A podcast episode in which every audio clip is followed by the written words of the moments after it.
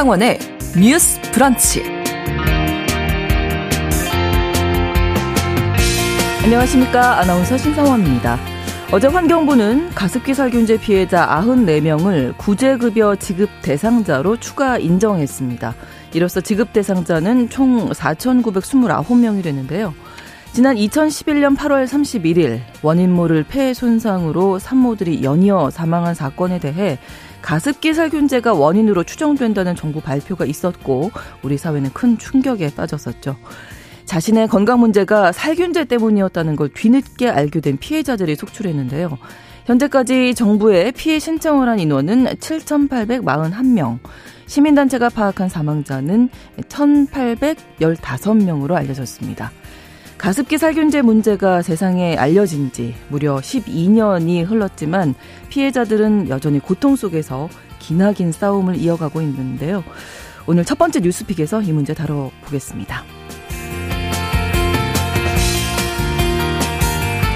직장 상사가 20살 많은 직원과 만나보라고 권유한다면 어떻겠습니까? 최근 법원이 해당 발언에 대해서 직장 내 성희롱에 해당한다고 판단했습니다. 또 평소 사무실에서 성차별적인 발언을 일삼고 특정 성폭력 사건을 언급하며 꽃뱀 발언을 한 대학교 교직원에 대해서 학교가 정직 처분을 내렸었는데요. 해당 교직원에 대한 징계는 정당하다는 법원 판단도 나왔습니다. 두 번째 뉴스픽에선 최근 법원 판결로 본 직장 내 성차별, 성희롱 발언 실태 짚어보겠습니다.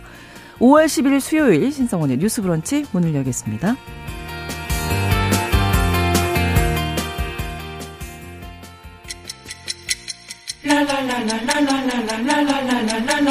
듣고 공감하고 진단합니다. 우리 사회를 바라보는 새로운 시선.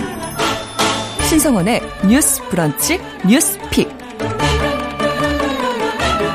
뉴스 브런치 청취자 여러분과 함께 소통하며 만들어 갑니다. 짧은 문자 50원, 긴 문자 100원이 드는 샵 9730, 우물정 9730번으로 의견 보내주시고요. 또 라디오와 콩 앱으로도 많이 참여해 주시기 바랍니다.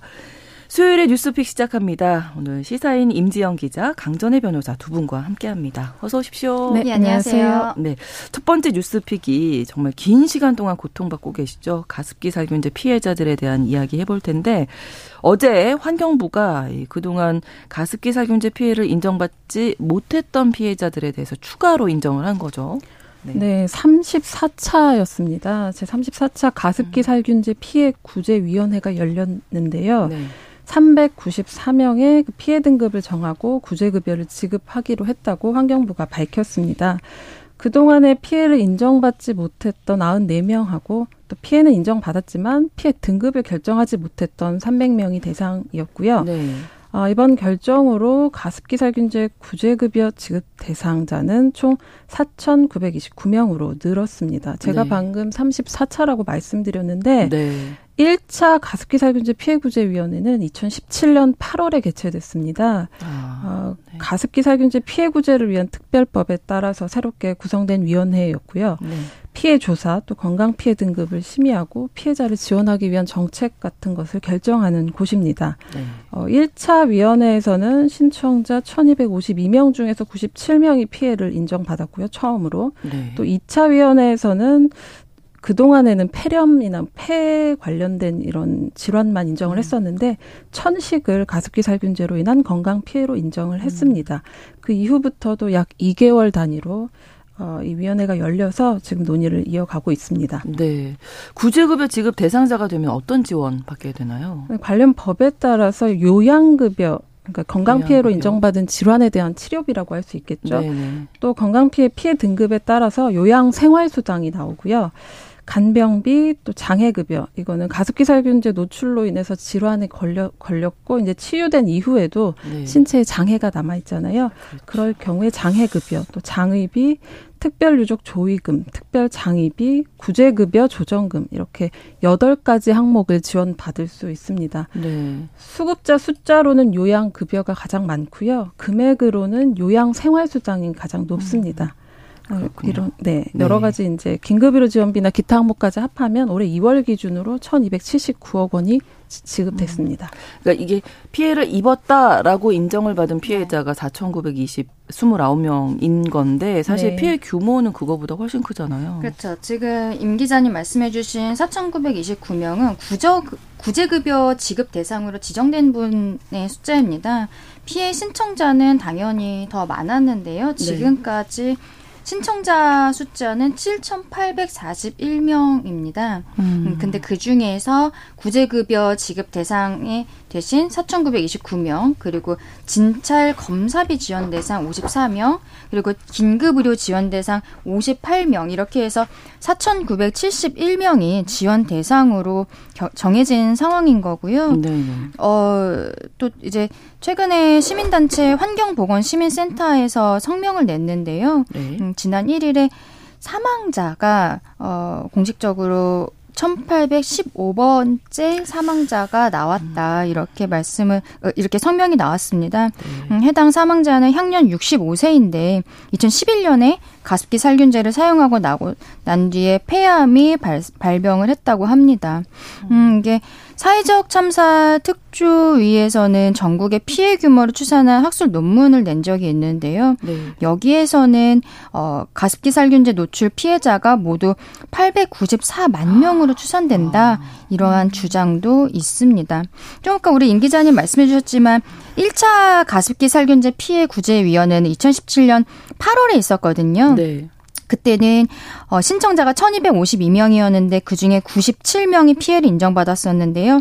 조금 아까 말씀드린 것처럼 어, 올해 2023년 5월 현재 환경 당국에서 인정을 한 가습기 살균제 피해자가 아까 말씀드린 4,929명, 처음에 97명에서 4,929명까지 올라갔다는 거는 네. 계속 늘어나고 있다는 그렇죠. 것이고 앞으로도 어, 한동안은 좀 더 늘지 않을까 그렇게 보여집니다. 그러니까 이게 그 피해자 분들도 사실은 내가 어떤 건강상의 문제가 생겼을 때 네. 이게 가습기 살균제 때문이라는 걸 모르셨던 거잖아요. 네, 몰랐어요. 2011년 네. 봄에 이제 이 사건이 알려졌는데 네. 왜냐하면 멀쩡하던 이제 산모들이 네, 죽기 네. 시작한 거죠. 그 전에도 이제 있었지만 이때 당시에 유의미하게 보였던 거고 증상이 모두 같았습니다. 폐가 딱딱하게 굳었는데요. 아. 비슷한 증상을 보이는 일반인 환자도 늘었습니다. 그래서 그해 4월에 음. 아산병원이 질병관리본부에 이, 그 신고를 했습니다. 그 중증 폐렴 임산부 환자 입원이 증가했다고 신고한 건데요. 네. 그래서 질병관리본부가 현장 출장 조사를 하고 역학 조사에 나섰습니다. 음. 이제 피해자들 보면 나이도 또 사는 지역도 직업도 다 가지각색인데 공통점은 단 한 가지였습니다. 가습기 살균제를 사용했다는 건데요. 네. 2011년 8월 31일에 당시 질병관리본부가 가습기 살균제가 폐 손상 위험 요인으로 추정된다. 이렇게 음. 발표하면서 사용 자제를 권고했습니다. 또 3개월 뒤에는 동물 실험 결과를 토대로 제품 수거 명령이 내려졌고요. 네. 최종적으로 그 인과관계가 발표된 건 2012년 2월이었습니다. 많은 사람들이 그제야 좀 이해를 하기 시작한 거예요. 그렇죠. 왜냐하면 네. 뭔가 기침이 들고 쌕쌕거리는 소리가 음. 나서 병원에 갔는데 폐가 굳고 있다고 하는데 아. 이유를 알 수 없다고 하는 분들이 너무 많았던 거죠. 그런 음. 분들이 그제서야 아 이것 때문이었구나 그걸 아. 알게 된 거죠. 그러니까 이게 2011년에 처음 신고가 들어가고 조사가 이루어진 거잖아요. 그 이후 12년이나 지났습니다. 피해자라고 내가 생각이 돼도 그걸 인정받는 게 이렇게 어려운 거군요. 예, 그렇죠. 2011년부터 갑자기 사람들이 전혀 음. 공통점이 없는 사람들이 비슷한 증상으로 병원에 자꾸 내원을 하니까 어 아산병원에서 거기에 대한 문제 제기를 했고 질본에서 여기에 대해서 검사를 하다 보니까 음. 아 가습기 살균제가 문제였구나라는 거를 당시에 이제 알게 된 거고 언론을 통해서 우리 국민들께서도 인지를 하시게 된 거죠. 근데 문제는 이렇게 뭐 살균제 성분이 사람마다 그 반응하는 형태가 굉장히 많이 다르잖아요. 다 다르죠. 네, 건강 상태가 좋은 사람, 뭐 음. 나쁜 사람, 기저질환. 예. 네, 왜냐면 가습기 살균제를 써서 온 가족이 다 같은 가습기 살균제를 쓴 집안에 있었지만 누구는 기침이 나고 음. 누구는 기침이 안 나고 그렇기 때문에 보통 기침이 나는 분은 우리가 그런 게 가습기 살균제 때문이라는 걸 상상조차 못할 때였으니까 그냥 아 나 혼자 그냥 뭐 네. 기침이 나나 보다. 요즘 같은 경우에는 음, 바깥에서 뭐 꽃가루가 날리니까 네네네네. 어 그런가 보다. 이게 또 2011년 봄경에 이제 일이 막 아, 커졌으니까 봄에는 우리가 늘 환절기에 몸이 안 좋구나 이렇게 생각을 했었던 거죠. 그래서 이제 본인이 내가 피해자라는 걸 생각하는 것도 굉장히 어려웠습니다. 그러다가 이제 이게 전국적으로 이슈가 되고 비슷한 피해를 가진 사람들이 많이 나타나면서 결국에는 이게 특별법이 제정이 된 거죠. 민법에서도 일반적인 뭐 손해배상에 대한 부분들이 당연히 들어가 있지만 이런 경우에는 보통 이제 피해자들이 내가 가습기 살균제로 내 몸이 이만큼이 상했고 그리고 얼마를 지급받아야겠다라고 입증을 네. 피해자가 입증을 해야 되는데 그게 굉장히 어렵지 않습니까? 그래서 그렇죠. 여기에 대해서 특별법으로서 가습기 살균제 피해 구제를 위한 특별법이 생긴 거예요. 요거를 만들면서 아까 임 기자님 말씀해 주신 위원회 2017년부터 시작했던 이 해당 위원회에서 피해자들이 누구누구가 피해자다라는 걸 지정을 해 주고 그러면은 그분들에게 이제 좀 빠르게 그 손해배상, 배보상이 음. 이루어지도록 하는 법입니다. 근데 요게 문제는 어, 일반적인 민사소송보다는 좀 완화를 시켜서 피해자 측에서 입증하는 게 조금 완화가 되기는 했습니다만 그럼에도 불구하고 어 법상으로 본인이 피해자가 고의 또는 손해 발생의 가능성을 인식한 정도 그리고 또 해당 가습기 살균제 결함으로 인해 발생한 손해의 정도 이런 것들에 대해서 구체적으로 좀 하나씩 봐야 되는 부분들이 있고 인과관계가 추정이 된다는 규정이 있습니다. 이게 입증하지 않고 추정할 네. 수 있다는 규정이 제5조에 있지만 그럼에도 불구하고 증명돼야 되는 부분이 가습기 살균제에 노출됐다는 사실 자체. 이건 사실 그렇게 어렵지는 않겠죠. 집에서 가습기 살균제를 썼으니까. 근데 네. 그 이후에 질환이 그렇죠. 발생했거나 질환이 악화되었다. 이거는 음. 내가 병원에 가야 되는 거죠. 그렇죠. 네. 근데 사실 그 경제적으로 어려우신 분들은 병원 가는 게 좀 어려우신 분들도 있잖아요. 그래서 이제 좀 의심이 되면은 병원에 가서 진단을 받고 음. 이런 비용도 지금 지금은 이 특별법에서 정부에서 어 음. 지급을 해주는 부분들이 있습니다. 그런데 문제는 어, 이 대통령령으로 정하는 조사 연구에 따라서 네. 이 가습기 살균제 노출과 나의 질환 간에 어떠한 역학적 상관관계가 있음이 확인되어야 됩니다. 이 법에 따라서도요. 네. 그래서 우리가 이따가도 다시 말씀드리겠지만 지금 예, 네, 일, 일부 회사의 경우에는 그 상관관계가 인정이 돼서 유죄 판결을 받은 게 음, 네. 있는데 지금 1심에서 무죄 나오고 항소심에서 항소심 진행 중인 사건이 있어요. 거기에서는 이 상관관계가 없다는 판단이 아직도 나오고 있었던 어. 부분이 있는 겁니다. 12년이 네. 지났지만 그거는 이따가 뒤에서 네 다시 네. 말씀드리겠습니다. 그러니까 이게 생각을 해보면 가습기 살균제를 쓰셨다는 분들은 네. 뭐 아이가 있거나 네. 어르신이 계시거나 해서 좀 더 깨끗하게 쓰자. 음. 음. 가습기에서 나오는 걸 우리가 이제 폐로 네. 마시게 되니까 더 그런 생각을 하시고 구매를 하셨는데 너무 오랜 시간 이렇게 투병을 하시고 내 몸이 이렇게 될지. 모르고 그러셨다는 게 너무 안타까워요. 네, 생각할수록. 네. 그 가습기 살균제 제품이 최초로 출시된 게 1994년이거든요. 근데 당시 광고를 아. 보면 이런 문구가 나옵니다. 내 아기를 위하여. 네. 네. 아기와 산모 또 병실에서 네. 가습기 많이 쓰잖아요. 건조하지 않도록. 그렇죠. 또 네. 호흡기 질환 있는 분들도 그렇고.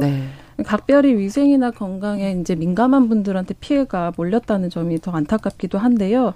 특히 1차, 2차 조사 당시에는 아기와 산모가 피해자 절반에 이를 정도라고 합니다. 이게 네. 보다 보면은 주변에서도 썼다 혹은 뭐 쓰려고 했다 이런 증언들 많아서 사실 운이 좋아서 살아남았다 이런 생각이 음. 들 정도이기도 한데요. 네. 당시 보도 보면은 이제 임신한 아내 또 아이와 아내를 동시에 잃은 남편의 음. 사연도 나왔었고요.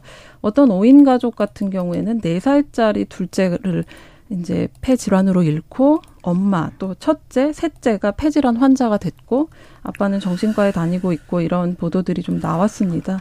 또 중증 피해자의 경우는 폐 기능이 얼마 남지 않아서 네. 산소통에 연결된 비위관을 코에 꽂아야지 생활이 가능해서 아. 외출용 산소 호흡기를 달고 다니는데요. 어, 특히 상담원으로 일하면서 목을 많이 쓰는 직업이라서 가습기를 두고서 계속 쬐었던 피해자도 있었습니다. 2017년 1월에 관련 법이 제정되면서 이제 피해 구제 신청을 할 수 있게 됐지만 관건은 당시 구매했던 영수증이었는데요. 그 네. 갖고 계실까요? 다 갖고 있는 분들이 안 계시잖아요. 그래서 일부 대형마트는 영수증 폐기 같은 것들을 사유로 해서 제공을 네. 불가한다 이런 답변을 받기도 음. 했고요. 그리고 아까 말씀드렸는데 천식 같은 경우는 폐질환으로 인정이 안 되다가 2018년에 음. 인정이 됐고 또 피해 등급에 대한 불만도 있습니다. 네. 6단계로 나뉘는데 어느 정도에 따라서 근데 기저질환이 있었다는 이유로 피해 등급이 낮기도 해서 음. 사실상 실제 투병 과정에서 들어간 비용을 온전히 보상받은 경우는 거의 없다고 볼 수 있을 것 같아요. 네. 그리고 뭐 회사마다 이 가습기 살균제 성분이 좀 달라서 이게 이렇게 장기화됐다고 네. 하더라고요. 음, 이게 10년이 넘게 지속되는 그 재판이 지속되는 이유로 좀 꼽히는 것이 네. 가습기 살균제를 만드는데 사용한 성분이 네. 몇 군데 회사에서 만들었지만 회사별로 좀 달랐던 다르군요. 부분이 있었기 아. 때문입니다. 왜냐하면 이게 재판을 하게 되면은 네. 이 해당 성분이 사람의 몸에 문제가 되는지 안 되는지 조사를 하고 연구를 해서 그거를 증거로 채택을 해야 되는데 네. 이게 만약에 뭐 단일 성분으로 모든 회사가 같은 성분을 썼다 그러면은 좀 빨라질 수도 있었겠죠. 그렇죠. 근데 네. 회사마다 쓴 성분들이 조금씩 달랐던 거예요. 그래서 음뭐 옥시 같은 경우에 썼던 PHMG라는 뭐 성분이 있고요. 그리고 네. SK 케미칼의 경우에는 지금 이게 문제가 되고 있는 성분인데요. 네. CMIT 뭐 이런 성분들이 있습니다. 음 요런 것들에 대해서 하나씩 연구를 하고 일부는 인정이 되고 일부는 어 피해가 인정이 되지 않는 이런 것들이 계속 반복이 되다 보니까 재판은 또 3심까지 가잖아요. 그렇죠. 예, 민사도 1, 2, 3심이 있고 형사도 1, 2, 3심이 있기 때문에 거기에서 각각 이 성분들에 대한 모든 성분들이 하나씩 밝혀져야 되기 때문에 네. 재판이 좀 길어지고 있습니다. 그래서 그 CMIT 같은 경우에는 네. 지금까지는 폐 손상에 대한 직접적인 증거가 그 직접적인 그 문제가 되지 않는다라고 나와 있었습니다. 그래서 그랬는데 작년 12월에 네. 이 국립환경과학원에서의 연구 결과가 있었는데요. 네. 어 이게 가습기 살균제가 체내에서의 어떻게 이게 남아 있는가에 대한 평가 연구였습니다. 그런데 이게 이 CMIT 성분이 호흡기로 들어갔을 때 네. 폐등 장기에 퍼진 뒤에 상당 기간 남아 있다. 어, 이게 그 연구 결과에서 나온 어. 거예요. 예, 그런데 이, 이게 요 성분이 폐에 도달을 해서 질환을 일으킬 수 있다는 거를 정량적으로 입증한 첫 사례가 됩니다. 아, 그렇군요. 네. 예. 그러니까 지금 음, 가습기 살균제 제조 판매한 기업들 중에서 유죄 받은 것도 있고 네. 또 재판이 지금 진행 중인 곳도 있고 이런 거죠. 네. 옥시나 뭐 롯데마트, 홈플러스 이런 네. 데들은 이 가습기 살균제 제조에 사용했던 성분이 이미 네. 폐질환 일으킨다는 선행 연구 결과가 아, 있었습니다. 그래서 네. 이들은 이미 유죄를 받았어요. 근데 네. 제가 조금 아까 지금 문제가 된다고 말씀드린 CMIT, CMIT. 아, 네. 이거 같은 경우에는 지금 SK케미칼 대표랑 애경산업 대표가 재판 중입니다. 음. 그랬는데 요 두 업체 같은 경우는 CMIT 성분이 문제가 됐던 것인데, 네. 어, 지금까지는 작년 1, 1년, 1월에 1심이 있었는데요. 네. 그때는 요 CMIT 성분이 폐질환 유발이 입증되지 않았다라면서 무죄 판결이 나왔던 겁니다. 그렇군요. 그런데 이게 작년 1월이었는데 조금 아까 말씀드린 음. 국립환경과학원 보고서가 작년 12월에 나왔어요. 네. 그래서 지금 이 두 대표에 대한 SK케미칼과 애경산업 대표에 대한 음. 대, 그 재판이 항소심이 진행 중인데 네. 이 항소심 재판에서 요 보고서가 증거로 새롭게 채택이 오. 됐습니다. 네. 그랬더니 이 업체들의 변호인 측에서는 새로운 증거를 1심이 아니라 항소심에 와서 이렇게 채택을 음. 하는 것에 대해서 문제 제기를 했습니다.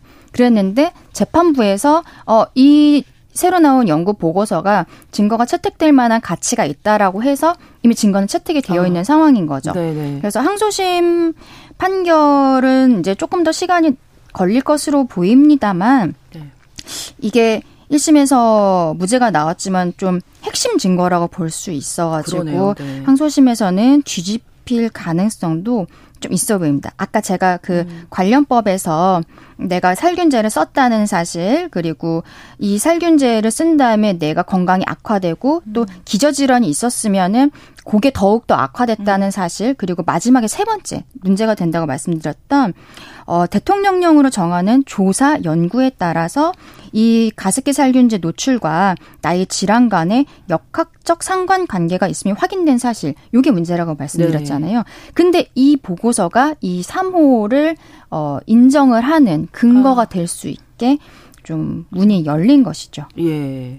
재판 결과 봐야 될 것 같고 그 예전에 가습기 살균제 광고 본 기억도 사실 있긴 네. 있거든요. 많이 했었거든요. 사실 저도 네. 많이 썼는데. 아, 그러시군요. 예, 저도 썼습니다. 그런데 저는 어, 큰 피해를 입지는 않았던 것 음. 같아요. 그래서 이게 가습기 살균제가 보통 그 안에 물때가 끼잖아요. 물때랑 네. 곰팡이가 좀 끼니까. 그것 때문에 이제 귀찮기도 하고 뭐 특히 나이 드신 분들이나 아기 있는 집들은 손이 항상 모자라니까 그래갖고 쓰는 경우들이 있는데 저도 예, 네, 여기 지금 말씀해 주신 거고 다 대기업이니까 네. 광고하죠. 대기업 네. 나오죠.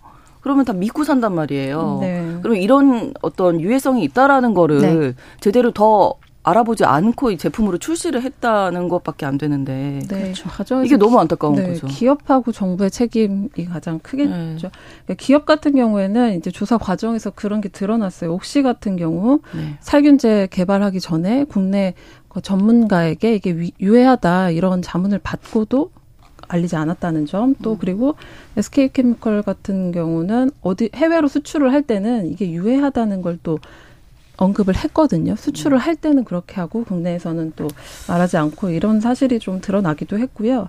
무엇보다 이제 폐가 딱딱하게 굳어서 사람이 네. 죽어갈 정도의 물질인데 어떻게 음. 시중에 유통이 될 수 있었느냐 했을 때 결국 국가 관리 감독 시스템을 묻지 않을 수가 없습니다. 가장 많은 희생자를 낸 그 살균제 성분이 PHMG죠. 주식회사 유공이 이 물질을 제조하겠다고 현재는 SK 케미칼입니다. 네. 이걸 만들겠다고 1996년에 환경부에 신고를 음. 했습니다. 음. 근데 당시에 항균 카펫 등의 첨가제 이걸로 제조하겠다고 음. 해서 유해성 심사를 신청했고요. 네. 이듬해 환경부가 유독물 해당 안 됨. 이렇게 얘기 이렇게 통과를 시킨 겁니다. 그러니까 음. 첨가제지만 첨가제라서 흡입 검사를 안 한 거죠, 사실상. 그렇죠. 이때부터 음. 흡입 독극물이 일반 공상품에까지 음. 쓸수 있는 길이 열린 건데요. 이게 어느 법령에도 사실 관리되지 않았던 거예요. 의약 외품도 아니고 화장품, 식품도 아니니까 음. 공상품으로 유통이 됐고 또 질병관리본부는 역학조사를 통해서 어느 정도 인과관계를 밝혀냈고 네. 그러긴 했지만 사실상 2006년부터 폐 굳는 사례들을 보고됨에도 적극적으로 대처를 안 한 측면이 있습니다. 네. 또 사후 피해 구제에도 소극적이라는 비판이 나오는데요. 질병관리본부 입장에서는 전염병이 아니다. 또 환경부 입장에서는 화학물질 관리 책임 소, 음. 그 책임 권한이 아니다. 뭐 이런 식으로 각각의 어떤 책임이 아니다라는 부분에서 정부가 사실 손을 놓고 있었던 게 아닌가 네. 하는 지적이 나왔습니다. 구체적으로는 아까 임 기자님 말씀하신 것 중에 1996년에 SK 케미칼 전신 유공에서 이 PHMG 제조 신고서를 처음에 제출을 했었는데요. 이 음. 신고서에 흡입하면 해로울 수 있다 이런 내용이 있었다고 합니다. 그래요. 그랬는데 음. 정부에서 추가 독성 자료를 요구하거나 유독물로 지정을 하지 않고 만년이 넘겼었던 것이죠. 그래서 2000년부터는 그 흡입에 대한 독성 실험 자체도 생략이 된 채 이 PHMG를 원료로 한 가습기 살균제가 시판이 되기 시작했던 것입니다. 네. 그래서 살균... 예, 네, 네. 이런 것들 때문에 사실은 정부가 저는 뭐 음. 기본적으로 이런 유독 물질을 만든 업체들도 문제지만 네. 여, 우리가 이거를 마트에서 팔 때 믿고 사는 거는 사실 공산품이라는 것은 대한민국 정부에서 안전하다는 것을 인증해 준다. 그렇죠. 우리는 뭐꼭 KS 마크가 붙어 있지 않더라도 그렇게 생각을 하지 않습니까? 네네. 네. 그런데 이렇게 관리 주체인 정부와 환경부 이러한 행정 기관들이 좀 어, 당시에 네. 좀 일, 직무유기를 하지 않았나 그런 생각이 있습니다. 네. 뉴스 브런치 1부 여기서 마치고요. 2부에서 뉴스픽 이어가겠습니다. 11시 30분부터 일부 지역에서 해당 지역 방송 보내드립니다.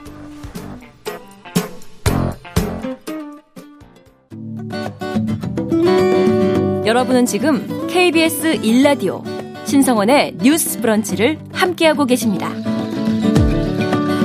앞서 가습기 살균제 피해자들에 대한 이야기 나눴는데요. 2938번으로 가습기 살균제 피해 문제가 12년이 넘은 지금까지 이어진다는 게 정말 얼마나 심각한 사건이었는지를 알려주는 것 같습니다. 안타깝습니다 하셨고요.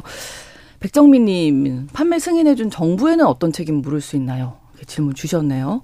2711번으로 가습기 살균제 사건 외에 또 다른 제품들은 괜찮은지 믿고 쓸 수 있는지 의심도 듭니다. 안전검사 정말 제대로 하고 판매해야 합니다. 이렇게 남겨 주셨네요. 정부에 어떻게 책임을.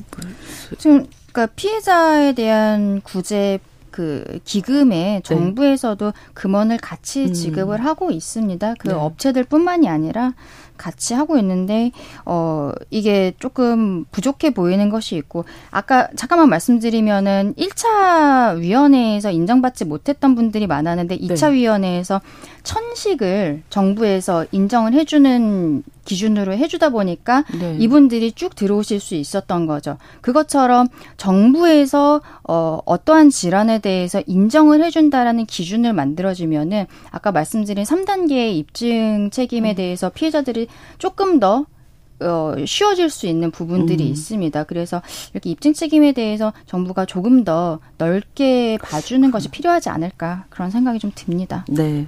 첫 번째 뉴스픽은 여기서 마무리하고요. 두 번째 뉴스픽입니다. 최근 법원 판결로 보는 직장 내 성차별, 성희롱 발언 실태 살펴보려고 하는데요. 우선 여직원을 향해서 성차별적인 발언을 일삼다가 정직 처분을 받은 서울대학교 교직원이 무효 소송을 제기했지만 패소했습니다. 이거 어떤 발언을 한 건가요? 2018년 3월이었습니다. 서울대 그 한 부서의 실장이 입사한 지 3일 된 피해자와 함께하는 식사 자리에서 네. 이제 한간에 당시에 화제가 되었던 성폭력 사건을 언급했습니다. 그러면서 해당 사건의 가해자가 네. 꽃뱀에게 엮였다. 기관장은 어떤 부하 직원을 만나느냐에 따라 망할 수 있으니 당신이 관장님을 잘 보필하라. 이런 식으로 말을 했습니다. 같은 해 8월에 두 사람에게 불, 공간 분리 조치가 내려졌는데요. 네. 그게 이루어지기 전까지 피해자에게 기본이 없다, 버르장머리 없다 이런 식으로 수시로 폭언을 한 것으로 조사가 됐고요. 또 어떤 경우는 폭언을 한 시간 가량 이어갈 때도 있었던 음. 것으로 밝혀졌습니다. 평소에도 오늘 그냥 뭐 그런 발언을 많이 했던 사람이네요. 요즘 세상에 이런 발언을 약간 이런 생각이 들 정도의 사례인데요. 네. 평소 그 하루에 한 번 이상 여자여서 일을 못한다. 이래서 여자는 쓰면 안 된다. 여자들은 무식하게 일하고 수준이 하다. 또 여자가 능력이 확실하게 떨어진다. 이런 식의 어떤 너무 노골적인 성차별적 발언을 일삼은 것으로 조사가 됐습니다. 또 네. 그 피해자가 계약직 수습 직원이었거든요. 네. 근데 이제 업무를 지적하면서 가정교육에 대해서 운운하거나 수습 기간이 끝나면 어떻게 되는지 아느냐 이거는 사실상 채용상 불이익에 대해서 언급을 그렇죠. 하는 네, 거거든요. 네네네. 다른 직원들이 들을 수 있는 공간에서도 자꾸 말 대답하는 거 아니다. 진짜 대학 나온 애가 맞냐 이런 식으로 모욕이 이어졌습니다. 또 한 가지 이제 권리라고 할 수 있는 연차 네. 휴가 사용을 두고도 입사한 지 얼마 안 됐는데 연차 쓰는 애 처음 봤다 이런 취지로 질책을 했다고 합니다. 네. 학교 징계위원회 회부됐고 2019년에 정직 3개월 처분을 받았는데 왜 소송을 음. 제기 난 그런 정도의 얘기는 다 할 수 있다 이렇게 생각하는 건가 보죠? 이분 같은 경우에는 성희롱 발언뿐만이 아니라 좀 네. 아까 얘기 나온 것처럼 뭐 연차에 대한 부분, 네, 네. 가정교육에 대한 부분 이러한 이야기들도 계속적으로 있었기 때문에 네. 성희롱과 인권 침해성 발언을 음. 했다. 이것이 모두가 다 인정이 돼서 2019년에 정직 3개월 처분을 받았던 것입니다. 네. 근데 이분은 이제 뭐 기본적으로는 그런 적 없다라는 게 있었지만 만약에 이게 인정이 된다고 해도 네. 피해자가 내가 얘기한 거에 대해서 과장을 했다. 이렇게 주장을 했고요. 그리고 어 이거는 하급자를 질책하는 과정에서 이뤄진 언행이기 때문에 정직 3개월은 너무 무겁다라는 얘기를 하면서 음. 소송을 제기를 한 겁니다. 이게 언론에 보도된 거를 보면은 이분이 서울대학교의 교직원이라고 보도가 나오고 있는데요. 네. 서울대의 직원 같은 경우에는 뭐 2010년에 법인화가 돼서 이제 공무원은 아니고 법인 직원이기는 하지만 기본적으로 징계라든지 이런 규정들은 공무원에 준해서 할 것입니다. 근데 이제 공무원 징계와 관련해서 법상 이제 징계 수위를 말씀을 드리면 파면이 제일 높은 거고요. 그 네. 다음 네. 순서로 해임, 강등, 정직, 감봉, 견책 이렇게 구분을 하고 있습니다. 네. 근데 이분이 지금 정직 3월이 나왔잖아요. 네. 그러면 위에는 파면, 해임, 강등이라는 게 있긴 하지만 어 본인은 정직보다는 감봉이나 견책 정도로 줄여달라 라는 의미에서도 소송을 한 것이죠. 왜냐하면은 요게 징계를 받게 되면은 인사에도 당연히 남지만 그렇죠. 네. 어 내부 승진이라든지 음. 성과급 이런 데에서 문제가 생기고 있으니까. 예 그리고 이런 데 취직하시는 분들은 보통은 평생 직장으로 들어가시잖아요. 그렇죠. 그렇기 때문에 뭐 1, 2년 있다가 나오거나 음. 이런 생각으로 들어가시는 게 아니기 때문에 조금이라도 징계 수위를 낮춰 보고자 음. 재판을 진행을 했던 것으로 보입니다.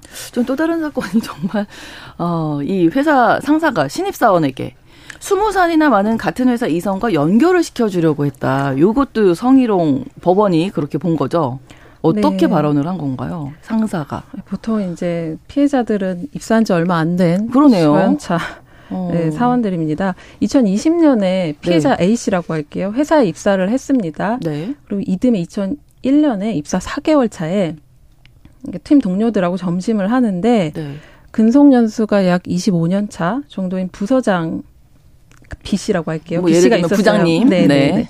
근데 식사 과정에서 그 피해자에게 주거지를 누군가 물었어요. 그래서 네. 어느 어느 동네에 산다 어. 이렇게 답을 하니까 이번에 또 다른 C 씨가 등장합니다. 네.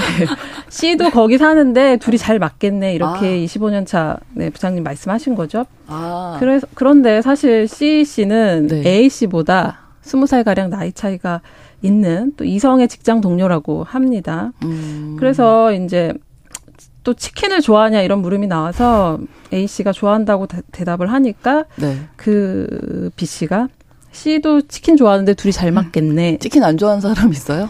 다시 한번 말한 겁니다. 저기 같은 동네 살면 사귀어야 되고 아, 같은 음식 좋아하면 네.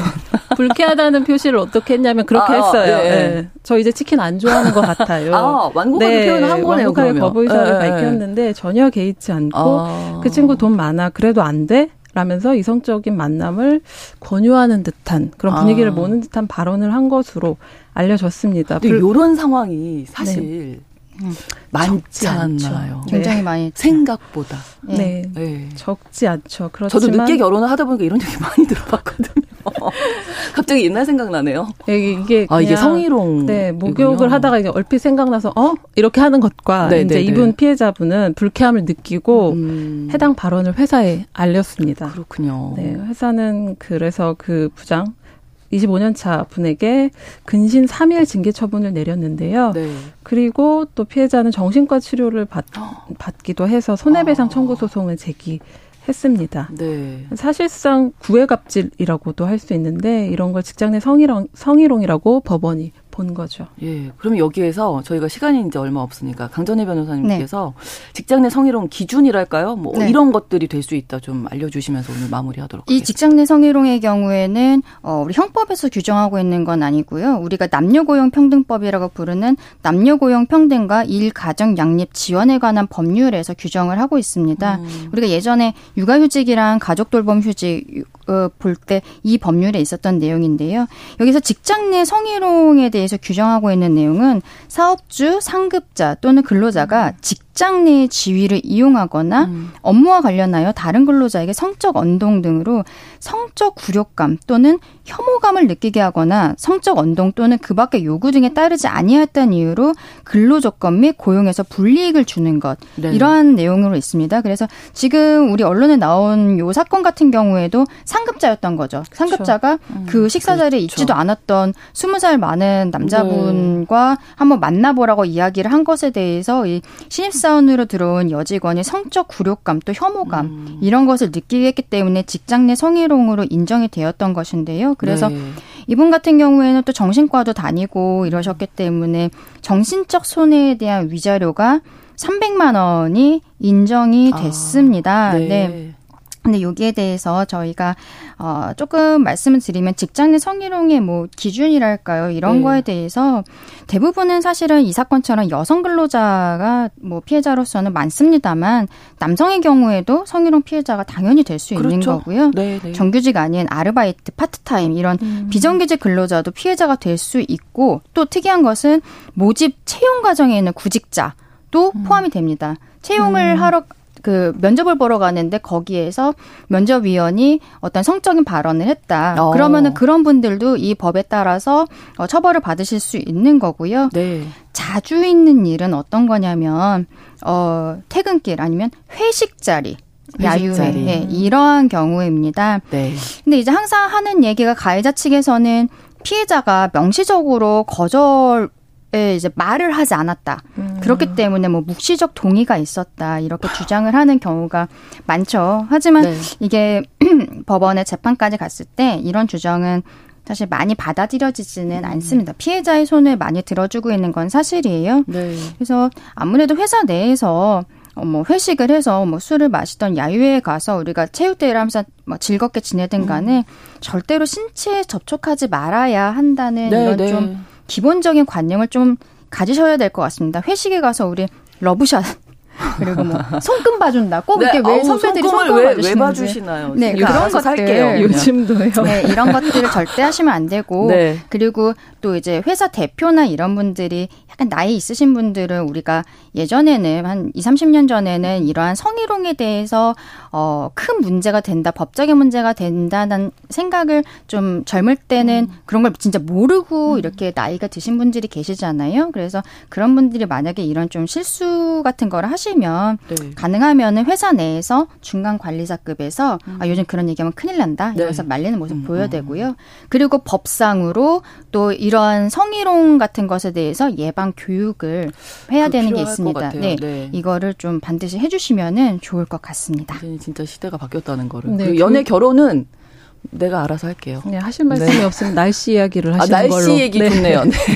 가장 보편적인 네. 이야기로 정치 얘기를 잘못하면 큰일 나거든요. 네, 그러니까 날씨 이야기 회식 자리에서 하시는 걸로 정리하겠습니다. 수요일의 뉴스픽 시사인 임지영 기자, 강전혜 변호사 두 분과 함께했습니다. 고맙습니다. 네, 감사합니다. 감사합니다. 신성원의 뉴스 브런치는 여러분과 함께합니다. 짧은 문자 50원, 긴 문자 100원이들은 9730. 무료인 콩앱과 일라디오 유튜브를 통해 참여해주세요.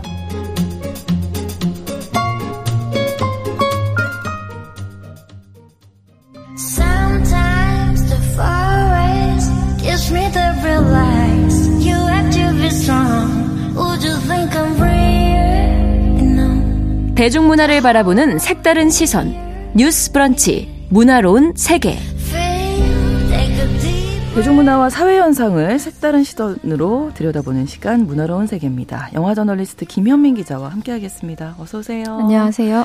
자, 오늘 어떤 영화 가지고 오셨을까요? 네, 오늘은 작년 깐 영화제에서 75주년 특별 기념상을 받은 수상작이자 네. 얼마 전 열린 전주국제 영화제에서 개막작이었던 토리와 로키타라는 영화입니다. 네. 국내에도 많은 팬을 거느린 거장 감, 독이죠 다르덴 형제가 연출한 아. 작품이고요. 네. 영화 제목에 나와 있는 토리와 리키타, 로키타라는 이름을 가진 두 아이가 주인공인 영화입니다. 네. 어떤 내용인지 네, 이 토리와 로키타는 12살, 17살 정도 된 미성년자인데요. 네. 난민 보호센터에서 함께 지내고 있는 남매 같은 사이예요. 아프리카 출신으로 이제 벨기에로 넘어오는 과정에서 서로를 알게 되었고 친남매는 아니지만 가족 못지않은 친한 연결감으로 서로를 돌보는 사이입니다. 음. 토리는 이 벨기에에서 체류증을 받았지만 아직 로키타는 체류증을 받지 못해서 불법 이민자 신세인데요. 네. 둘은 피자 배달을 하면서 생계를 이어가는데 실은 음성적으로 약간의 마약 운반도 함께 오. 하면서 이제 돈을 벌고 있습니다. 네. 로키타에는 꿈이 있는데 난민 지휘 심사에 합격해서 체류증을 받아서 이제 가사 도우미로 취업하는 게 목표예요. 네. 그래서 고향의 가족들에게 안정적으로 돈도 보내고 이 동생 같은 토리를 학교에도 계속 보내고 싶어 합니다. 하지만 상황이 여의치 않으니까 로키타는 위조 체류증을 만들려고 불법적인 일을 가담하게 되는데요. 그러면서 걷잡을 수 없는 일들에 휘말리게 됩니다. 네. 뭐 다르덴 형제 하면은 워낙 좋은 작품들도 많잖아요. 이번 토리와 로키타 연출 스타일 기존 작품들과 비교해서 어땠습니까? 음, 네. 이 벨기에 형제 감독인 다르덴 감독들은 30년 넘게 작업을 함께 하면서 사회파 음. 극영화 스타일로 되게 지속적인 작업을 하고 있는데요. 네. 이번 영화 또한 그 기존의 다큐멘터리에 가까운 스타일을 보이고 있습니다. 카메라를 들고 인물의 움직임을 따라가는 그런 핸드헬드 기법이나 네. 최소한의 편집을 추구하는 롱테이크 등을 또 활용하고 있고요. 이 감독들의 특징이라면 출연진을 비전문 배우를 선호한다는 것인데요. 네. 이번 영화에서도 두 주인공을 맡은 배우들 또한 이 영화로 첫 데뷔를 한 것입니다. 네. 이 주인공 남매 그리고 그들을 둘러싼 단출한 인물 구성 그 체류증을 얻기 위해서 무언가를 시도한다. 이런 단순한 플롯을 가지고 있는데요. 마치 실존 인물들이 실제 상황을 하고 있는 것처럼 보이게 찍혀 있기 때문에 네. 이 다르덴 형제 영화에서는 역으로 이런 부분에서 어떤 스릴과 몰입감이 생기는 것 같습니다. 스릴러처럼 느껴지는 것이죠. 음. 카메라가 어디를 비출지, 네. 인물들이 어떤 방향으로 튈지 예상하기 어렵기 때문에 어, 이런 효과가 나오는 것 같은데요. 그래서 다르덴 형제는 영화를 찍을 때 동선을 미리 짜지 않고 음. 그냥 한 달 정도 배우들과 함께 움직여 보면서 아. 그렇게 리허설을 한다고 해요. 음. 근데 다르덴 형제가 예전에 연극을 배웠던 분들이라 음. 아무래도 이 프레임 안에 인물을 가두는 것보다는 음. 오히려 카메라가 인물을 따라가는 방식을 선호하는 것 같습니다. 네. 그리고 항상 보면 그 소외계층이라든지 소수자, 약자에 대해서 관심이 많은 것 같아요. 네, 맞아요. 이 다르덴 형제 감독을 세계 무대에 널리 알렸던 로제타라는 작품도 그랬고 이 사회적인 약자, 노동자, 미성년, 이민자, 소수자 등에 관심이 많죠. 네. 이게 이 감독들의 메인 테마라고 할 수 있을 텐데 이렇게 질문을 받을 때요. 왜 이런 것들에 관심이 많냐? 이렇게 질문을 받을 때 본인들도 쉽게 딱 집어서 대답할 수는 없다고 해요. 다만 음. 뭔가 자기들도 모르게 계속 끌리는 거고 그들에 대한 이야기를 사회에 더 얘기하고 싶고 또 시간을 함께 보내고 싶은 마음이 있다고 합니다. 네. 사실 이렇게 이민자를 소재로 한 영화는 다르덴 형제 감독도 이미 두 편이나 만든 바 있고 유럽에서는 꽤 많이 등장했기 때문에 막 새롭다고 할 것은 없는데요. 네. 어, 이 영화가 다른 영화들과 차별화되는 점은 바로 주인공이 미성년자 이민자라는 것입니다. 네. 지금 유럽의 경우를 놓고 봤을 때는 음, 예전에는 가장이 남편이 먼저 이주해 오면 그 다음에 아내와 아이들이 따라오는 시기였다고 하는데요. 네. 최근에는 미성년자들이 먼저 건너오고 있다고 아, 합니다. 음. 네, 그래서 이 영화 속 로키타처럼 혼자 이주해 와서 돈을 벌어서 가족에게 돈을 보내고 부양하는 것이죠. 네. 어, 감독은 여기에 주목한 거고요. 또 이 영화를 준비하면서 읽게 된 신문 기사에서 이 수백 명의 미성년자 이주민들이 유럽에 온 뒤에 알게 모르게 사라져 버린다는 것이었는데요. 네. 그 유럽에 이민 오거나 난민 신청을 한 아이들이 쉼터에 가지 못하고 떠돌다가 네. 만 18세가 되도록 체류증을 받지 못하면 결국 마약 조직 같은 음성적인 조직에 몸을 음. 담게 되고요. 이 아이들이 죽음에 이르러도 아무도 찾지 않는다. 그러니까 현대 사회에서 어린 아이들이 이렇게 계속 사라져 가는 일이 있을 수 있는가를 생각했고 어, 이 계기로 이 영화를 만들게 됐습니다. 네, 사실 어른들도 낯선 땅에 처음 딱 도착하게 되면 막막한데 미성년자 아이들이 이렇게 혼자 이주를 해오면 얼마나 힘들까요? 그렇죠. 믿을 네. 사람 하나 없고 그러니까요. 아는 사람도 하나도 없을 텐데 네. 이 영화에도 그런 부분이 간결하지만 이제 놓치지 않고 묘사되어 있는데요. 이 아이들은 보호해주는 어른도 없고 체류증을 음. 받는 일조차 어렵습니다. 또 공동체, 뭐 학교나 이런 곳에서는 타자화 되기 십상이고요. 네. 이 제네바 아동 관력 협약에는 만 18세 이하의 아이들이 난민 신청을 하면 무조건 받아, 받아주도록 되어 있지만 네. 그 과정이 실제로 수월하지는 않다고 합니다. 음. 또 외국인이자 아이들 이 주인공들은 사회에서 가장 취약층이라고 할 수 있는데요. 그렇죠. 네. 어, 로키타가 이 영화에서 공황증을 가진 인물로 그려지는데 아마 가족과 떨어져서 여기까지 오는 과정에서의 트라우마를 그렇게 음. 표현하고 있는 것 같았습니다. 네. 토리와 로키타 이 영화를 통해서 감독들이 어떤 이야기를 하고 싶었던 음. 걸까요? 네. 이 두 아이들을 통해서 우리가 바라보게 되는 현실은 매우 차갑고 비정한데요. 어, 이들에게 어떤 기회가 주어진다면 충분히 다른 삶을 살 수 있었을 텐데 음. 하는 아쉬움 속에서 영화가 진행됩니다. 네. 죄송합니다. 음. 다른의 형제 감독은 취약한 상황에 놓인 이 아이들의 우정을 통해서 어른들의 세계가 보여줄 수 없는 어떤 고결함을 그리고 싶었다고 하는데요. 음. 동시에 기성사회의 부조리함과 부도덕함을 드러낼 수 있겠죠. 그렇죠. 이 영화의 배경은 이 감독의 단골 로케이션인 벨기에 동부의 리에주입니다. 네. 이곳은 한때 철강 도시로 번영했는데 70년대 이후 경제 위기가 닥치고 마약이 퍼지면서 쇠약해진 도시인데요. 이런 도시를 살아가는 젊은 세대를 향한 부채감이 감독들에게 있다고 합니다. 왜냐하면 부모 세대에서는 잘 살았던 곳이니까요. 그렇죠. 그래서 이런 현상이 젊은 세대들에게는 너무 불공평한 일이 아닐까 이렇게 밝힌 바 있는데요. 네. 이런 영화를 찍는 이유도 이런 현상에 대한 증인이 되겠다는 의지의 표명인 음. 셈이죠. 네. 자신들의 부채감을 해소하고 마는 것이 아니라 젊은 세대들에게 빚을 갚는 심정이라고 인터뷰에서 밝힌 바 있었는데 이 말이 굉장히 음. 인상적이었습니다. 네. 영화를 보시면서는 뭐 가장 인상적으로 남는 장면 음. 있으셨을까요? 네, 다르덴 형제 감독이 그 굉장히 간명한 연출 스타일이 강점이라고 저는 생각을 해요. 그래서 인물들의 어떤 상황에 대한 친절한 설명도 하지 않고 네. 러닝 타임도 짧은 편이에요. 영화를 보러 가시면 어, 나만 못 따라가고 있나? 내가 뭔가를 놓쳤나? 이렇게 네. 생각하시게 될 거예요. 음. 그래서 다르덴 영화를 볼 때는 한눈 팔아선 안 되고 굉장히 주의 깊게 화면에 집중해야 된다는 점이 있는데요. 네. 그런데 이 영화에서 유독 아이들이 노래를 부르는 장면에 긴 시간들을 할애하고 있어요. 음. 그래서 거기에 주목하게 되었는데 그 중에 하나가 카메룬 언어로 된 자장가인데요. 네. 이 토리가 로키타에게 불러주기도 하고 로키타가 토리에게 불러주기도 하는 그런 노래예요. 두 아이의 살가운 관계를 나타내는 좋은 음. 설정이기도 하고 동시에 아이들의 위태로운 상황과 내면의 불안을 드러내는 장치이기도 하죠. 그런데 원래 자장가는 어른이 네. 보호자가 네. 아이들에게 그렇죠. 불러주는 것이잖아요. 네. 그것도 가장 안 오내야 될 순간에. 그렇죠. 역으로 이 아이들은 가장 위태로운 순간에 자기 자신에게 아. 스스로에게 이 노래를 불러주고 있다는 점에서 좀 가슴에 울림이 있었습니다. 네. 토리와 로키타 이 두 사람의 우정을 좀 우리가 주목해서 봐야 되겠네요. 이 영화 네. 볼 때는.